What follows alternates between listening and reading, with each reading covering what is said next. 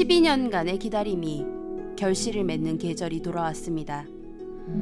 수학 능력 시험, 그 하루만을 보고 그 긴 시간을 애써온 이들에게 마음으로 꼭 안아주며 수고했다고 토닥여주고 싶네요. 좋은 성적을 거두더라도 또 그렇지 않더라도 모두가 수고했어요.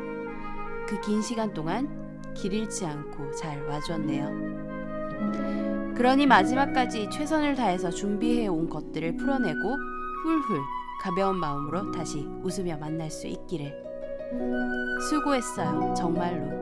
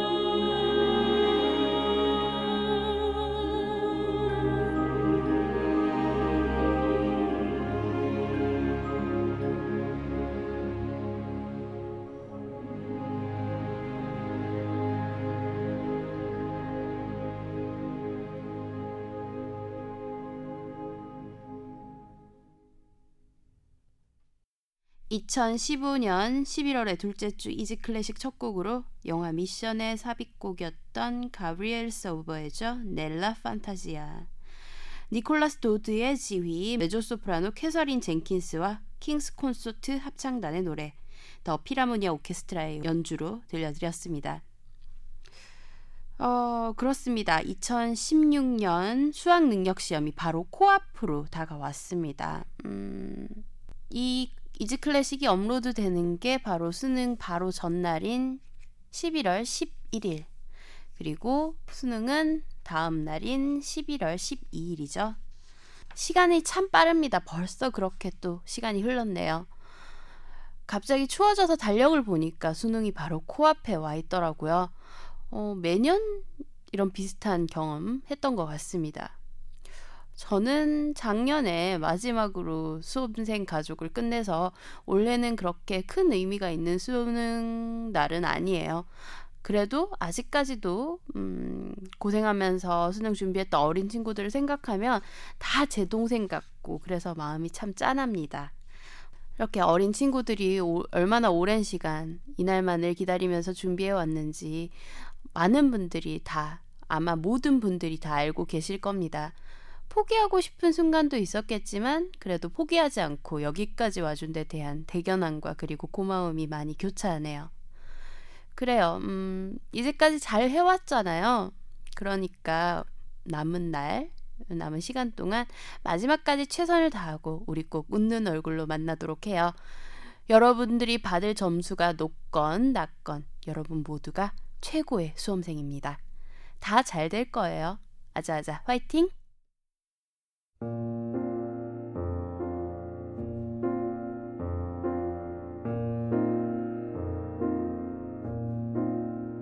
이지클래식 첫 번째 공개방송 토크 콘서트에 이지클래식 청취자 여러분들을 초대합니다. 2015년 12월 11일 늦은 7시 반부터 약 1시간 정도 시간 동안 현대백화점 무역센터점 문학센터에서 약 100여 분의 관객과 함께할 예정입니다.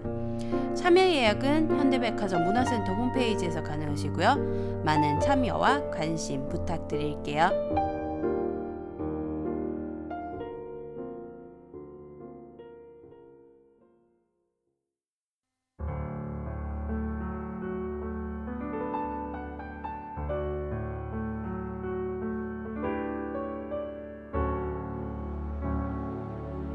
여러분은 지금 쉬운 클래식 음악 팟캐스트 이지 클래식을 듣고 계십니다.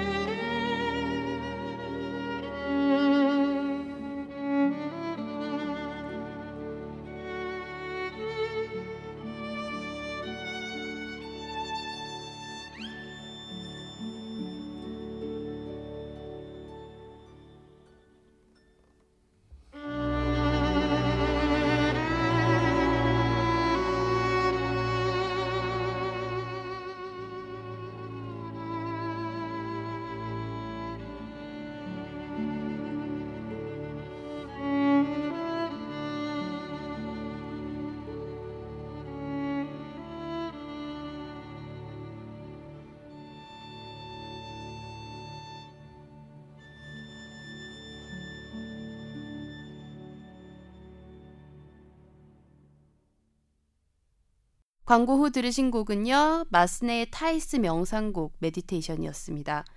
바이올리니스트 이작펄만의 연주로 함께 하셨어요. 광고 얘기를 안 할 수가 없겠죠. 네, 이지클래식이 첫 번째 토크 콘서트를 가질 예정입니다. 원래는 100회쯤 해서 청취자 여러분들과 만남을 가져볼까 하고 막연히 생각을 하고 있었는데요. 현대백화점 문화센터 측에서 좋은 제안을 해주셔서 계획보다 조금, 아주 조금 앞당겨졌습니다. 광고에 드린 대로 2015년 12월 11일 금요일입니다. 늦은 7시 반에서 8시 반까지 약 1시간 정도 같이 시간을 보낼 예정이에요. 서울 삼성역에 위치한 현대백화점 무역센터점 문화센터에서 함께할 예정입니다. 약 100명의 인원을 수용할 수 있는 공간에서 진행이 될 건데요. 선착순으로 신청을 받는다고 하고요. 신청은 현대백화점 문화센터 홈페이지에서 가능합니다. 소정의 참가비 있어요. 제가 문화센터 홈페이지 들어가서 확인을 해보니까 1인당 3,000원씩, 그리고 문화센터 수강생인 경우에는 무료 였던 것 같습니다. 부담 없는 가격이니까 많이들 관심 가져주시고 또 그날 삼성동에서 많이들 배웠으면 좋겠습니다. 이지클래식 들으실 수 있는 방법 알려드릴게요. 안드로이드 휴대전화 사용하시는 분들은 구글 플레이스토어에서 팟빵, 쥐약 어플리케이션 다운받아서 이지클래식 검색하시면 들으실 수 있고요. 아이폰 사용하시는 분들은 앱스토어에서 팟캐스트, 팟빵 어플리케이션 다운받아서 이지클래식 검색하시면 들으실 수 있습니다. PC에서 접속하시는 분들은 팟빵 사이트에서 이지클래식 검색하시면 들으실 수 있고요. 최근에 구글 플레이스토어에서 팟빵 어플리케이션 다운에 문제가 있다고 해요. 그래서 팟빵 어플리케이션 다운을 원하시는 분들은 팟빵 홈페이지에 접속하셔서 바로 직접 다운로드를 하시기 바랍니다. 방송에 대한 질문, 건의사항, 광고 문의를 비롯한 문의사항들 모두 메일로 보내주세요. easyclassicmusic@gmail.com easyclassicmusic@gmail.com입니다. 방송 업로드 공지 및 이지클래식의 새로운 소식들 만나보실 수 있는 트위터 계정은 이지_클래식이고요. 페이스북 페이지는 페이스북 검색창에서 한글로 이지클래식 검색하시면 됩니다. 트위터는 팔로우, 페이스북은 좋아요 누르시고 이지클래식의 새로운 소식들 쉽게 만나보세요. 아이튠즈 팟캐스트와 쥐약 어플리케이션에서는 간단한 선곡표 바로 확인하실 수 있습니다. 팟빵 어플리케이션에선 선곡표 지원이 되지 않습니다. 그래서 선곡표 궁금해하시는 청취자분들을 위해 블로그에 자세한 선곡표 올려드리고 있어요. 선곡표가 궁금하신 분들은 인터넷 주소창에 easyclassicm.blogspot.kr easyclassicm.blogspot.kr 입력하시고 찾아오시면 됩니다. 많은 관심과 참여 그리고 문의 부탁드릴게요. 오늘 이지클래식에서는 핀란드의 작곡가 장 시벨리우스에 대해 알아볼 예정입니다. 시벨리우스의 곡 한 곡 듣고 본격적인 시벨리우스 이야기 해보도록 할게요. 시벨리우스의 교향곡 2번 D장조 작품 번호 43 중에서 1악장 알레그레토, 파보 베르글룬드의 지휘, 보르무스 심포니 오케스트라의 연주로 함께 하도록 하겠습니다.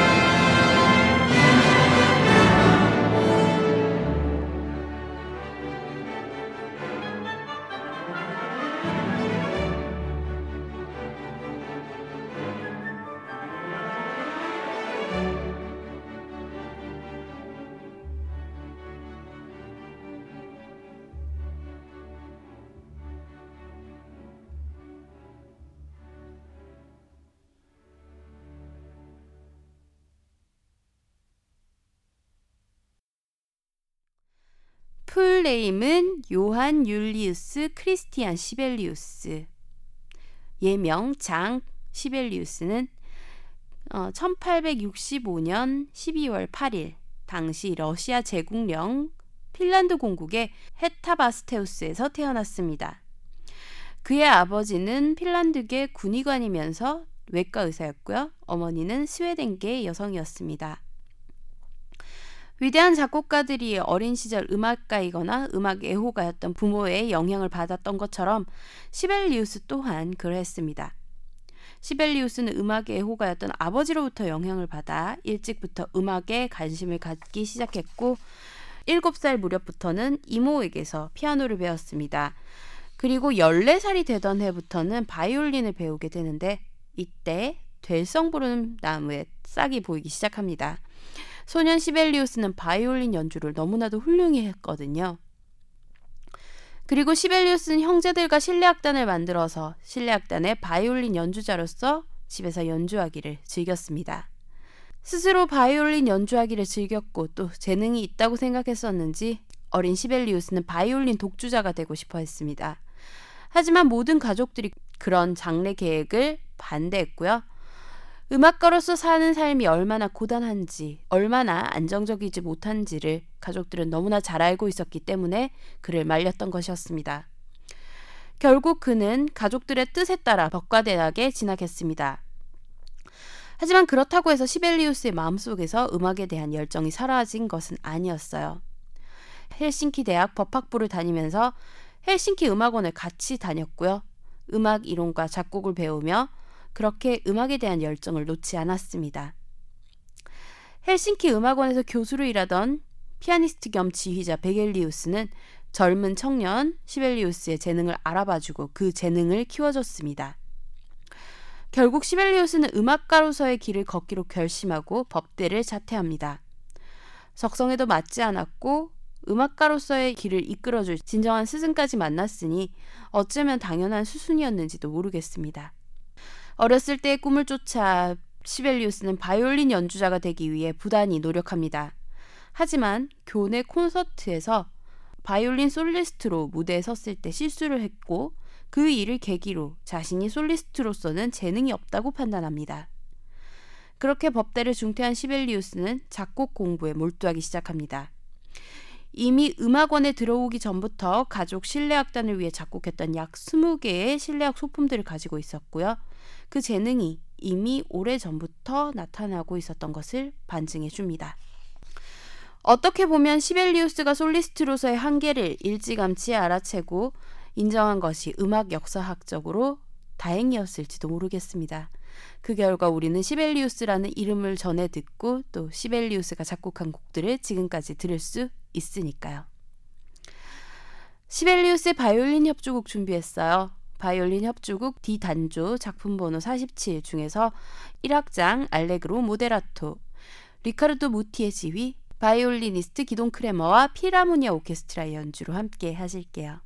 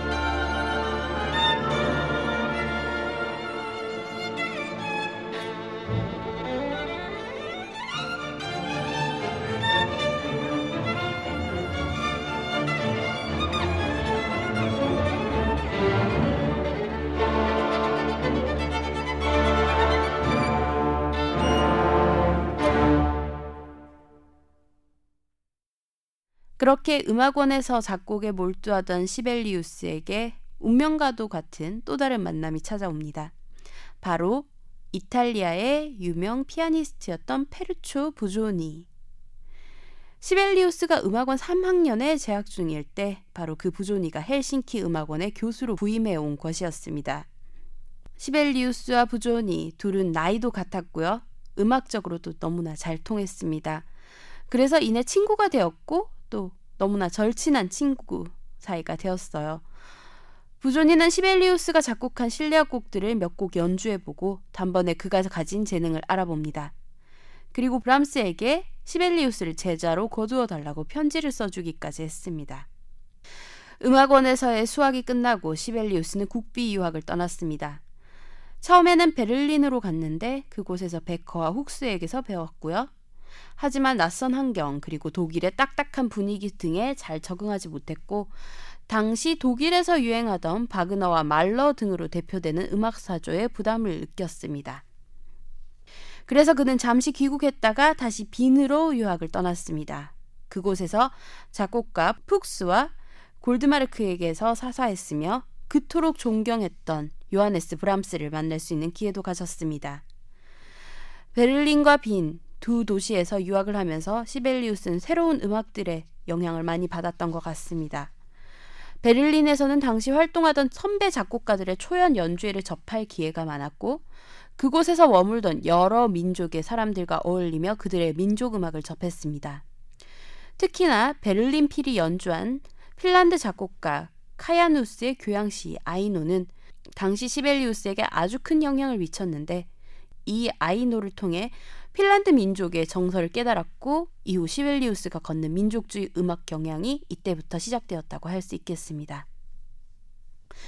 유학을 마치고 음악을 떠난 지 3년 뒤였던 1892년 고국으로 귀국한 시벨리우스는 첫 번째 민족주의 교향곡 쿨레르보를 발표, 초연했고 26세의 이 젊은 작곡가는 핀란드가 자랑할 대표 작곡가로 주목받게 되었습니다. 그리고 귀국한 해에는 모교였던 헬싱키 음악원의 교수 자리를 제의받아 후학들을 양성하며 그와 더불어 창작 활동을 병행하게 됩니다. 또 이전부터 사귀고 있었던 아이노 예르네펠트와도 결혼에 골인하여 행복한 가정 생활을 시작하게 되었고요. 쿨레르보에 이어서 엔사가, 카렐리아, 4개의 전설 등 잇따라 발표하는 곡들마다 각광을 받았고 마침내 그의 대표작으로 제일 먼저 손꼽히는 곡인 교향시 핀란디아를 발표합니다. 큰 성공을 거뒀음은 당연한 일이었고요. 훗날 핀란드 독립운동이 일어나면서부터는 민족음악으로 각광받게 되었습니다. 핀란디아의 합창 부분에 가사를 붙여 부르거나 허밍으로 부르면서 사랑을 받았고 지금까지도 핀란드에서는 제2의 국가처럼 여겨질 정도로 사랑을 받고 있습니다. 러시아 황제 니콜라이 2세는 핀란드 공국의 자치권을 제한한다는 명령을 내렸고 이 때문에 핀란드의 문화예술인들이 자유언론을 만들기 위한 행사를 기획합니다.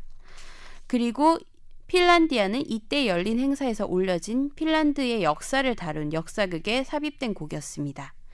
당시 제목은 핀란드여 일어나라 였고요. 이 곡을 관현악곡으로 편곡해서 이후에 발표했고, 시벨리우스는 파리 대박람회에 참가해 헬싱키 필하모닉을 직접 이끌었습니다. 유럽 각국은 핀란디아에 호평을 보냈으며 큰 성공을 거두게 됩니다. 하지만 이 때문에 러시아 제국은 이 핀란디아가 불온한 음악이라며 연주를 금지했고, 핀란드를 제외한 다른 국가에서만 연주될 수 있었습니다. 그것도 핀란디아라는 제목이 아닌 즉흥곡과 같은 다른 제목으로 연주하게 됩니다. 시벨리우스의 대표곡 핀란디아, 안 들어볼 수가 없죠? 시벨리우스의 교향시 핀란디아 작품 번호 26, 유카 페카 사라스테의 지휘, 시벨리우스 아카데미 합창단의 노래, 헬싱키 필하모닉 오케스트라와 핀란드 방송교향악단의 연주로 함께 하시겠습니다.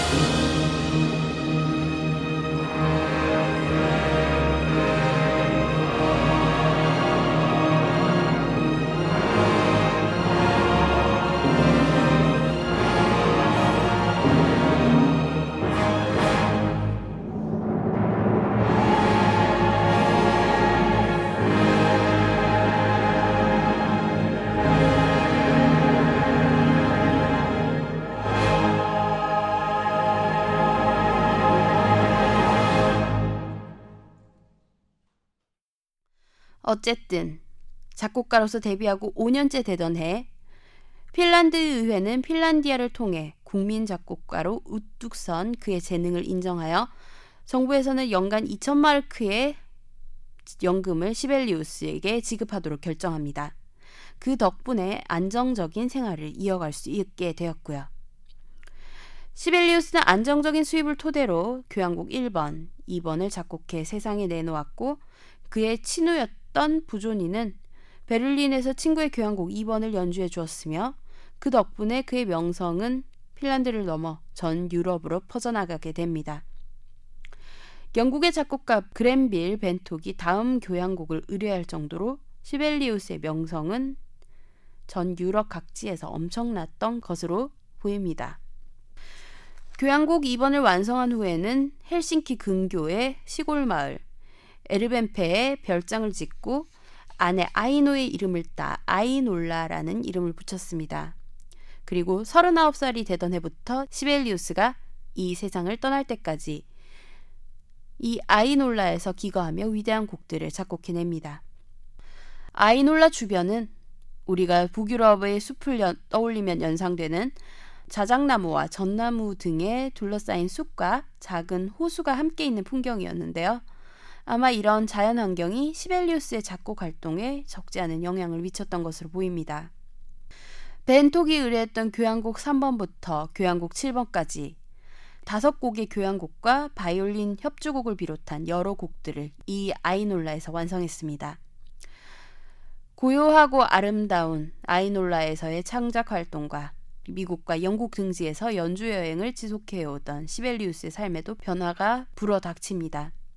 러시아에서 사회주의 혁명이 일어났고 제정 러시아가 붕괴되었으며 그 변화에 따라 핀란드는 공화국으로 독립했습니다. 그토록 원했던 조국의 독립이었지만 조국 독립을 위해 곡을 쓰던 시벨리우스에게는 창작의 원동력이 사라진 셈이었죠. 조국의 독립 이후 그는 작은 곡들은 조금씩 작곡했지만 그의 대표곡이 되는 교향곡과 같은 대곡은 쓰지 못했습니다.